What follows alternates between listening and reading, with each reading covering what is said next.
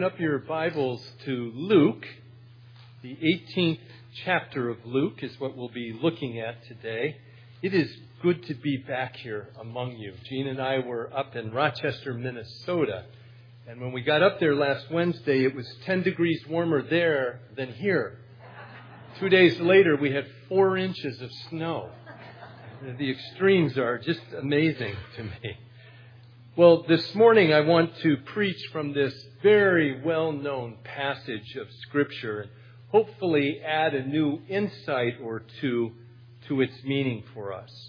So we'll read Luke 18. Notably, this passage appears in all three of the synoptic gospels, an indication of its importance for us. So, which gospel should we pick from? Luke, of course, because Luke was a physician and therefore has an eye for detail. You'll notice that the meditation in your bulletin is from David Livingstone. He was a Scottish physician. He and I are both in the Royal College of Physicians, his in Edinburgh, mine in London. All right, we'll read Luke 18, starting with verse 18. And the ruler Good teacher, what must I do to inherit eternal life? And Jesus said to him, Why do you call me good? No one is good except God alone. You know the commandments. Do not commit adultery. Do not murder. Do not steal. Do not bear false witness. Honor your father and mother. And he said, All of these I have kept since my youth. When Jesus heard this, he said to him, One thing you still lack. Sell all that you have and distribute it to the poor, and you will have treasure in heaven. And come, follow me. But when he heard these things, he became very sad, for he was extremely rich. Jesus, seeing that he had become sad, said, How difficult it is for those who have wealth to enter the kingdom of God. For it is easier for a camel to go through the eye of a needle than for a rich person to enter the kingdom of God. Those who heard it said, Then who can be saved? And he said, What is impossible with man is possible with God. And Peter said, See, we left our homes and followed you. And he said to them, Truly I say to you, there is no one who has left house or wife or brothers or parents or children for the sake of the kingdom of God, who will not receive many times more in this time and in the age to come eternal life. This is the very word of God given to you and by his grace preached to you. Let's start with prayer. Almighty God, we acknowledge that it is only in you true wealth is found. Only in you that security is found. And only in you that eternity can be found. Open now our hearts and minds to see clearly and think clearly about the place of money and of you in our lives. For it's in the strength of Jesus' name that we pray. Amen. In 2020, a man I doubt any of you have ever heard of, a man by the name of Chuck Feeney, completed his goal of giving away his $9 billion fortune. He was the man who started the airport duty free shops. He kept two million for himself and his wife, thus giving in total 375,000% more than his current wealth. No one else has ever done that. Could you? This passage that we just read has bothered me for decades. Actually, it's greatly bothered me and stressed me. All kinds of concerning questions arise. Am I supposed to sell everything and give it to the poor? Am I keeping all of the commandments from my youth?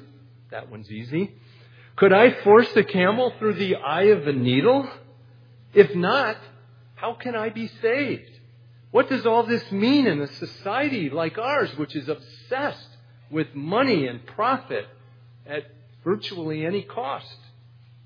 And most disturbing of all, with the answers to these questions lead us to walking away very sad, as this rich young ruler did.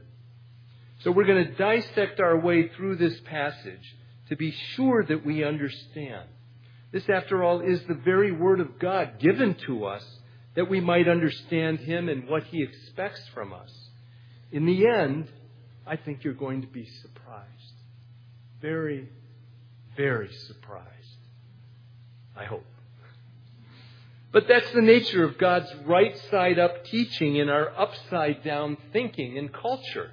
The fact that we're surprised reveals much about our true understanding of who God really is. So we start with verse 18. And the ruler asked him, now who is this ruler? And now you're saying, this isn't going to be 30 minutes, is it? we only know that he's young and that he is, as Luke records it in verse 23, extremely rich. Matthew and Mark both record that he had great possessions. So the storyline is a setup, and it involves a ruler, someone who has both power and great possessions. Perhaps a ruling council member like Nicodemus was, but we don't know. What we do know is that he had the very things that men most crave and often sacrifice their lives and their families for. Good teacher, what must I do to inherit eternal life? And Jesus answers him somewhat surprisingly. Why do you call me good? No one is good except God alone. So here is the critical question revealed from the very beginning. What must I do? We shouldn't scoff at this. It's a question, I think, deeply buried in all of our hearts and our minds. What must I do, or what good thing must I do to merit heaven? So all of the people who attended Sunday school are tuned right in now, and that's a blatant advertisement for coming at 9 a.m. to adult education. In my medical practice, I've taken care of many extremely wealthy people, people who are on social media, TV, you would know them right away. Their great wealth leads them to believe they can simply do something or buy whatever it takes to achieve their ends. They believe, in fact, that with enough money, they can even live forever. And some of them have made provisions to have their bodies frozen and their DNA frozen so that they can be resurrected, I guess. But if we change this young ruler's question slightly, in the likely manner in which he really meant it, it would be more akin to this What can I do, or what will it cost me to buy eternal life? This immediately reveals this man's heart and his understanding. He thinks he can earn salvation by his works, or perhaps even by it. He believes that either by works or by money, he merits salvation. As if he could do something such that God is now obligated to give him eternal life. He's earned it. You see the problem right away. He assumes that by his works, by his actions, or his money, he can get what he wants. And being a ruler and a rich man, he does what all powerful rich people do. He goes to the most powerfully placed person he can find to get what he wants Jesus. He has enough respect to call him good teacher. And Mark records that he actually ran up and knelt before Jesus to ask his question. So, why does Jesus answer the way he did? Is this an attempt by the rich young ruler at flattery? He doesn't call him rabbi or Lord, he calls him good teacher. In the Greek, Jesus answers the man with a question. And in the original Greek, it would have this emphasis Why do you call me good? Only God is good. Jesus answers with a redirection, a move away from what this man should do to what is good and what his heart should actually seek after. Surprising to those who were listening is that what God, Jesus is saying here isn't that he isn't just a good teacher. Rather, he is God. By saying only God is good, he is telling this rich man that he, Jesus, is God himself. Recognize what this is. This is a theophany. The point is that doing to be thought good and meritorious is a foolish thing and a fool's errand. Jesus instead points him by his answer not to what he can do, but to himself, the one who is good and to whom our attentions and our desires should be focused. Jesus answers the man's question in verse 20 and tells him if you want to be saved, keep all the commandments. And again, for us who know the full story, this is shocking. Is Jesus really saying that salvation can come by keeping all the commandments? Sunday school attendees? The answer is yes. That's exactly what he's saying. Notice the emphasis, though, to this man because this rich ruler believes, as revealed in his opening question to Jesus, that he can earn eternal life by his deeds, by his keeping of the commandments. By the answer to that question, what must I do? He believes he's good enough and actually merits reward. And remarkably, again, revealing who this ruler really is, he responds that he's kept all of the commandments, and perfectly so.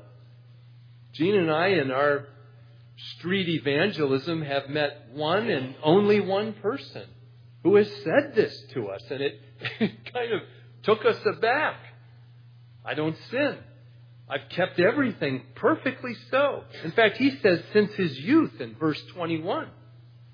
By now, if I had been there, I'd be inching away from this guy thinking a thunderbolt or an earthquake or something as bad is about to happen.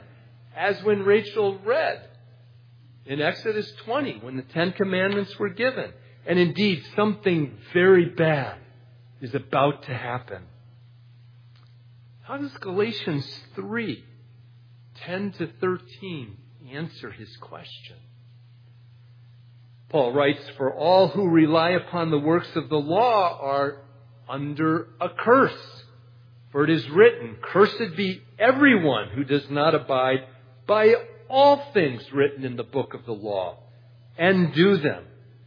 Now it is evident, Paul goes on to say, that no one is justified before God by the law, for the righteous shall live by faith. But the law is not of faith, rather the one who does them shall live by them. Christ redeemed us from the curse of the law by becoming a curse for us. For it is written, Cursed is everyone who is hanged on a tree.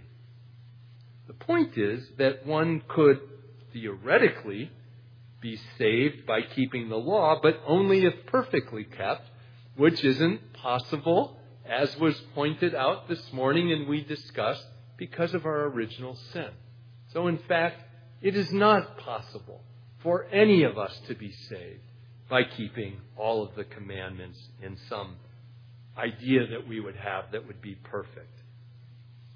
Except for Christ, who did keep the law perfectly and hence could be the perfect lamb without blemish or spot.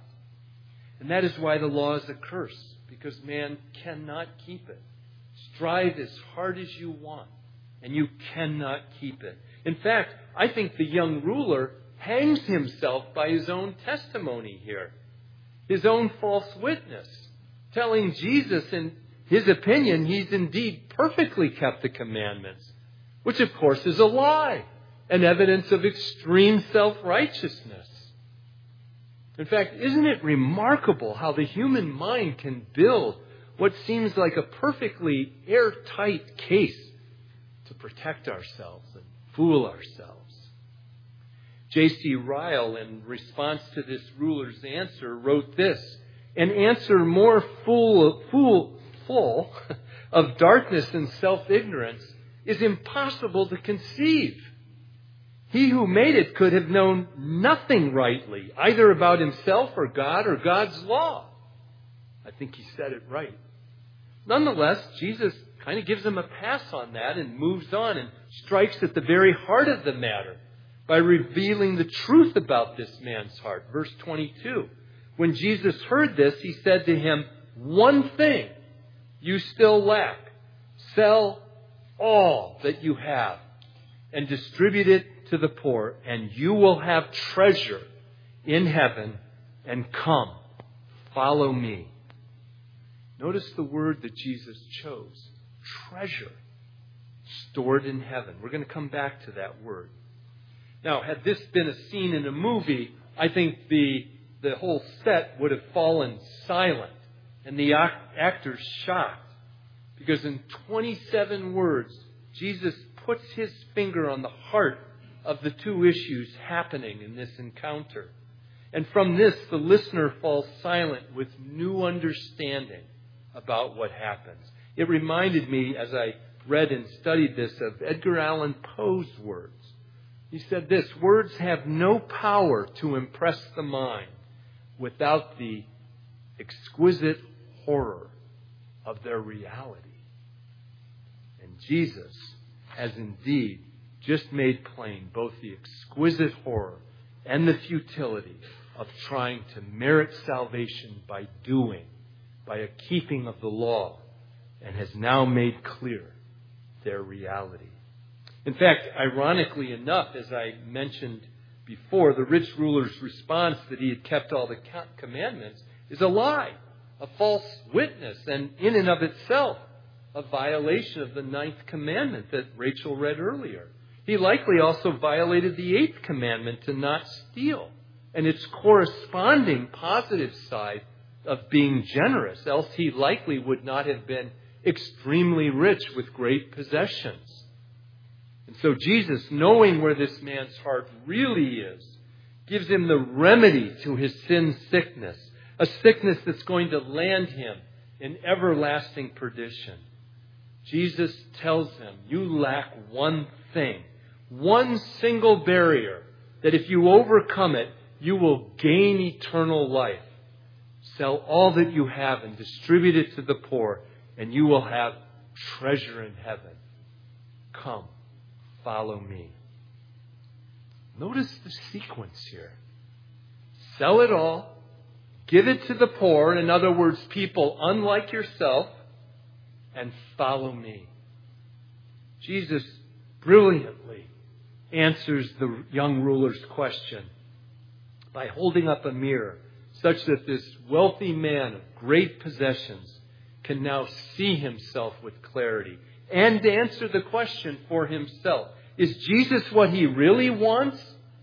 Or is it his great wealth and possessions that he wants? The truth comes screaming in at this point. Verse 23. For Luke records this, but when he heard these things, he became very sad, for he was extremely rich. Now recall verse 22 that Jesus spiced the deal here. Telling the ruler if he did this, it wasn't like he was simply going to go from rich to poor. No, Jesus tells him plainly that if he does this, he'll have even greater treasure than what he owns now in heaven and for all eternity. But it means being rich in Christ's way, not the culture's way, and with I imagine, begrudging clarity, the rich young ruler walked away very sad. Philip Ryken, in his commentary on this passage, notes something interesting. Rather than telling the rich ruler to do something, Jesus tells him to get rid of something. It would be an act, he said, of subtracting all the things that were standing in the way of his entrance to the kingdom of heaven. Does Christ's lesson here dawn on us? Are we ridding ourselves of those things that stand in the way of our gaining true treasure in heaven? Of giving our lives to Christ and to following Him? You see, and this is where I think this passage most often gets misunderstood. It isn't the money per se that's the problem here. Rather, it's the place and meaning attached to money that's the problem. The issue is not one of wealth and riches, but of trusting in those over Jesus. So is the lesson that we should sell everything we have and give it to the poor so that we can get to heaven? Is that the message? No, no, and no. That is not the message. Without a call from Christ to do that in your life, that would simply be doing. It would be a futile, works based type of trying to earn salvation. If I do this great thing, surely Christ would see my merit and I will be ushered through heaven's gates. And that kind of thinking is why I called this message the foolishness of anything but God. But works and wealth is not what is being taught here. And I hasten to add there are individuals, many of them, who are called to this, as hard as it would be to even imagine.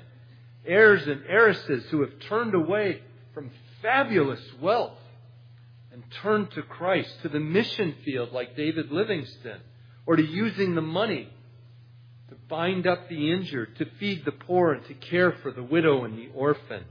Look at Zacchaeus in Luke 19, 1 through 10. He gave up fabulous wealth to follow Jesus.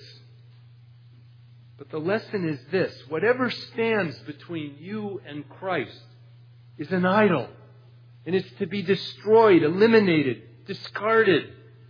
If there's something between you and the command, follow me, we must pray earnestly for the faith to put it in its proper place, such that we really could follow our Lord. For the truth is that absolute faith in Christ requires that we do give up many things this upside down culture reveres. Matthew 6, 19 through 21 and verse 24 makes this very clear. Notice the word I, re- asked you to remember. Do not lay up for yourselves treasures on earth, where moth and rust destroy and where thieves break in and steal, but lay up for yourselves treasures in heaven, where neither moth nor rust destroys and where thieves cannot break in and steal. And now, verse 21, which makes the matter crystal clear. For where your treasure is, there your heart will be also. Bingo. This is the critical key that opens up our understanding of this passage. He elaborates further, verse 24. No one can serve two masters. I'm still in Matthew. For either he will hate the one and love the other, or he will be devoted to the one and despise the other. You simply cannot serve God and money. There it is. Worshipping wealth means you cannot worship God in the way he must be worshiped. You've made money and possessions your God, and your heart is not with God, but with the security of possessions. But what if you were given this command by Jesus to sell everything and give it to the poor? Would you, so to speak, pass the test? The answer takes us to the heart of this teaching narrative. And I believe it's this.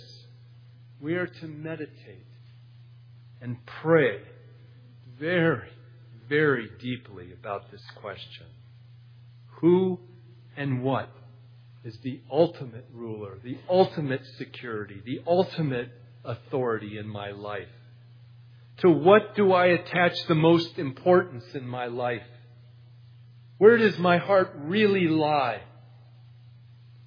It's like being that monkey who reaches through the trap door to grab the banana inside the cage, but the door is too small to get his hand and the banana out. But he refuses to let go of the banana. Money is like that banana for us. So we stubbornly cling to false notions about the security of money, of our possessions. An interesting thing to me, and now I'm doing it, is we notice people move to Florida. They don't have basements. Their garages are so full of stuff, they can't park their cars. And when I go into my neighborhood who I've gotten to know, I said, when's the last time you touched this stuff? I don't know. A decade? But I feel good knowing my possessions are here. But, but your car is being ruined. Bananas. What is it going to be? Let our grip on the banana go? Or the good life that Christ promises? Treasure on earth or treasure in heaven? The Bible, by the way, has much to say about wealth and its place in our lives. Proverbs 18:10 has this to say about the false security of wealth. The name of the Lord, you know this verse, is a strong tower. The righteous run to it and are safe.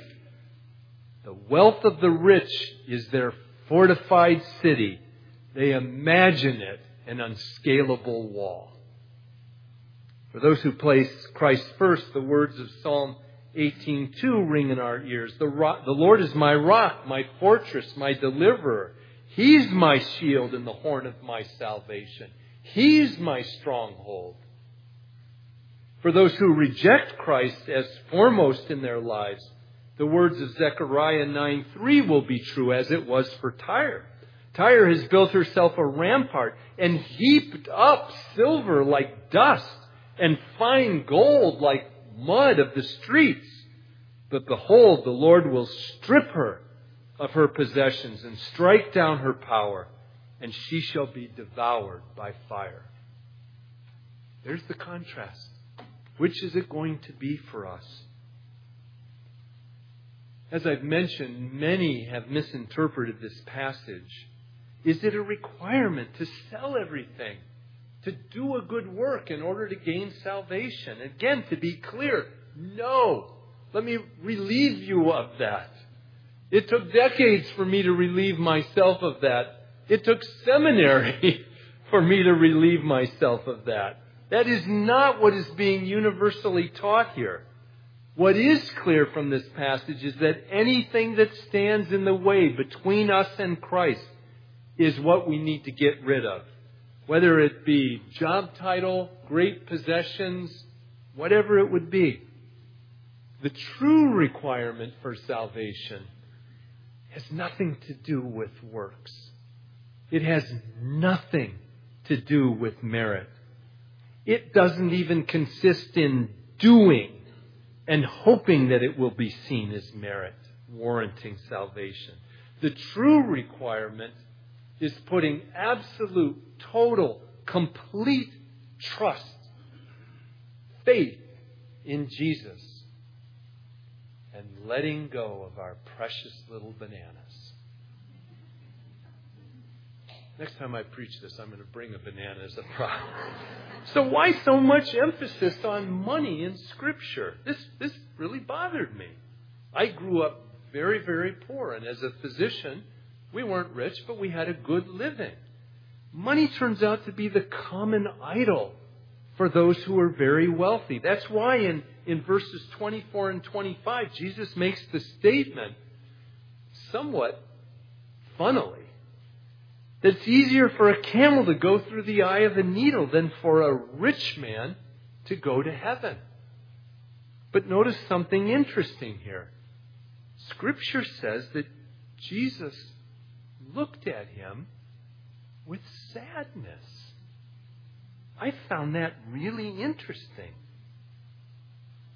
The point is that Christ longs for us to see, truly see, that the things that we attach our hopes and our dreams to, like money and possessions, don't save. They suffocate. They don't save. Suffocate. The disciples watching and overhearing all of this, verse 26, are aghast. Those who heard it, it's recorded, said, Then who can be saved? They're astonished. After all, doesn't this culture, as it did those millennia ago, teach that great riches are evidence of God's favor? Again, no, no, and no. But that is how we think in this upside down culture. And it is suffocating. But the question they asked was the right one. Well, then, who can be saved? And it's critical that we hear this answer. Because the, the answer to sell everything and give it to the poor and follow me, for most of us, is we would walk away sad. Listen to how Matthew phrases it. When the disciples heard this, they were greatly astonished, saying, Who then can be saved? But Jesus looked at them and said, With man, with you and I, it's impossible. He knows our hearts. It's impossible. But with God, all things are possible. Jesus told the truth. It's impossible with man. Not one single person can or ever will be saved without the saving grace of God. Money can't buy it. Great power can't command it. Impressive works can't cause it. It is Christ and Christ alone.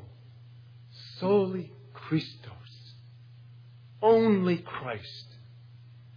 How do we know this? Look at verse 27. What's impossible with men is possible with God. When the powerful grace of God came upon Peter, James, and John, they did in Luke 5:11 what scripture records. They left everything. All their possessions, they left their livelihood, their fishing boats, and they followed Jesus. In verse 28, this same Peter says to Jesus, See, we left our homes and followed you. Little piece of merit, kind of still stuck in his heart. That's the way we're built. Look at me. I did good things. Jimmy Kimmel says in a comedic way, he said, I always do good things as long as the cameras are rolling. And it's true. Peter says, We left everything and followed you. What then will we have? What will we get from doing that? And Jesus answers the question plainly, straightforward, verses 29 30. Truly I say to you, there's no one who's left house or wife or brothers or parents or children for the sake of the kingdom of God who will not receive many times more in this time and in the age to come. You get a 200% return. You will get many things more in this time and for eternity. And there's the answer to any doubt we might have. Is Jesus worth following? If it were to even cost us this. And he gives us a guarantee. Better than your bank. Better than the market. It's an absolute promise. He's never going to invest in bonds that won't pay. You will never lose by giving up for God what you cannot keep in order to gain what you cannot lose. Jim Elliot knew that. And he gave his life for that and now you know. But notice something else about verse 29 to 30. It turns out, as I said, that this is a double promise. but not in the way the false teachers, the prosperity preachers mislead millions. And J.C. Ryle again comments on the meaning of this many times more statement. He says, The believer shall find in Christ a full equivalent for anything that he's obliged to give up for Christ's sake. He shall find peace and hope and joy and comfort and rest in communion with the Father and the Son. His losses shall be more than counterbalanced by his gains. In short, the Lord Jesus Christ shall be more to him than property or relatives or friends. Brothers and sisters, and to all who can hear my voice who are near or who are far away from God, there is only one who loves you flawlessly, only one who gave his life for you, only one who dared to die for your sins, only one who will send his Spirit to breathe life into our dead souls, only one who can give you peace, hope, and comfort, and only one who has the keys to the kingdom of heaven and can bring you in. Worshipping money will only take and destroy. Christ can give you true treasure that will never be destroyed. Now, the surprise ending that I promised you. Lean in. this is not me coming up with a new interpretation. This is what scholarly Reformed theologians have mined from this. In Reformed theology, we understand a concept called typology. Typology simply means that God in Scripture uses other persons or events that prefigure or serve as a type of a future person or event to come. The antitype is that person or event that fully expresses the truth of what came before. For example, Moses is a type of Christ who leads Israel out of literal slavery. But the antitype, Christ, is the only one who actually and fully and completely leads, leads his people out of eternal slavery, that is sin. You get the idea now, type and antitype. So in our passage today, the rich young ruler is a type. And as a type, he could not meet or fulfill the request made. He could not put Christ first by demonstrating that money wasn't his God, by selling everything and giving it to the poor. But the antitype is Jesus the Christ, the true rich ruler, who while possessing everything, who held in his hands the greatest power and was above all other rulers, gave up everything. In essence, selling everything and giving it to us, the poor in spirit, and who himself became poor in possessions and spirit, that you and I might be eternally rich. Amen? You see the point. Jesus is the rich young ruler who gave up everything for us so that we would become rich. He's the antitype. 2 Corinthians 3:16 says this, "But when one turns to the Lord, the veil is removed. Now the Lord is the Spirit, and where the Spirit of the Lord is, there is freedom, and I'll add peace and hope. And we all, with unveiled face, beholding the glory of the Lord, are being transformed. We're becoming like Him from one degree to another, for this comes from the Lord, who is the Spirit. The point is that we can't give up on our idols on our own.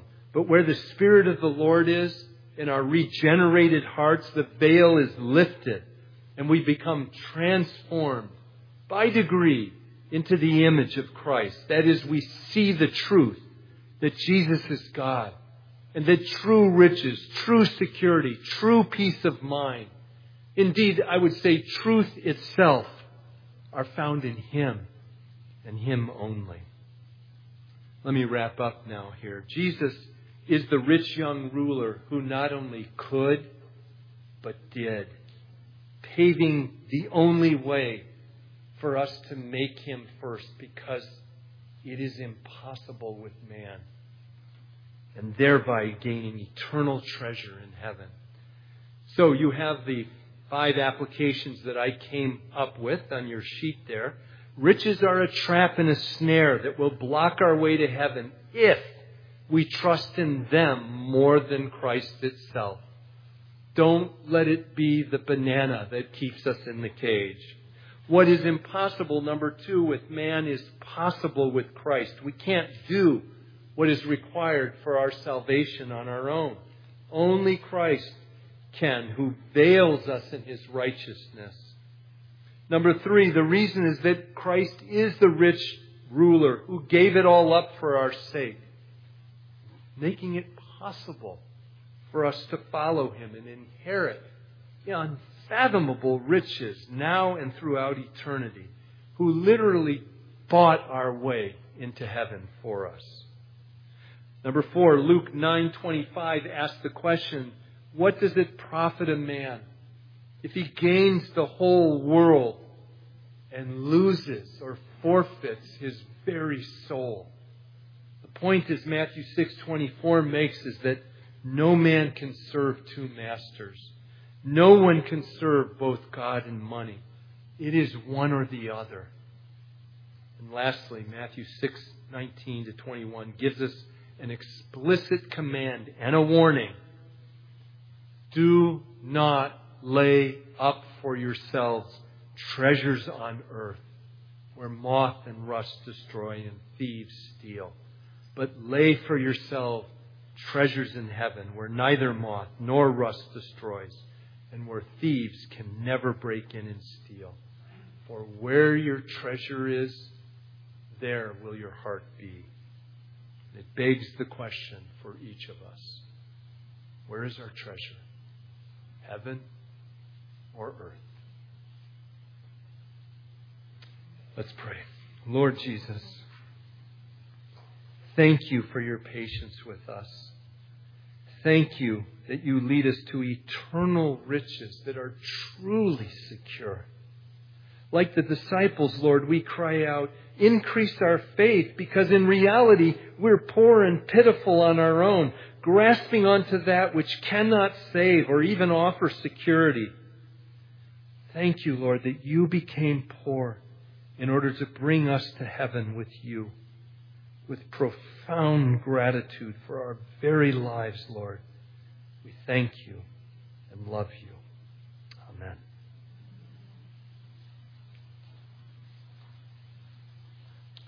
Thank you, Greg. You stand with me. We'll sing one stanza, one stanza only. Tis so sweet to trust in Jesus. Stand with me.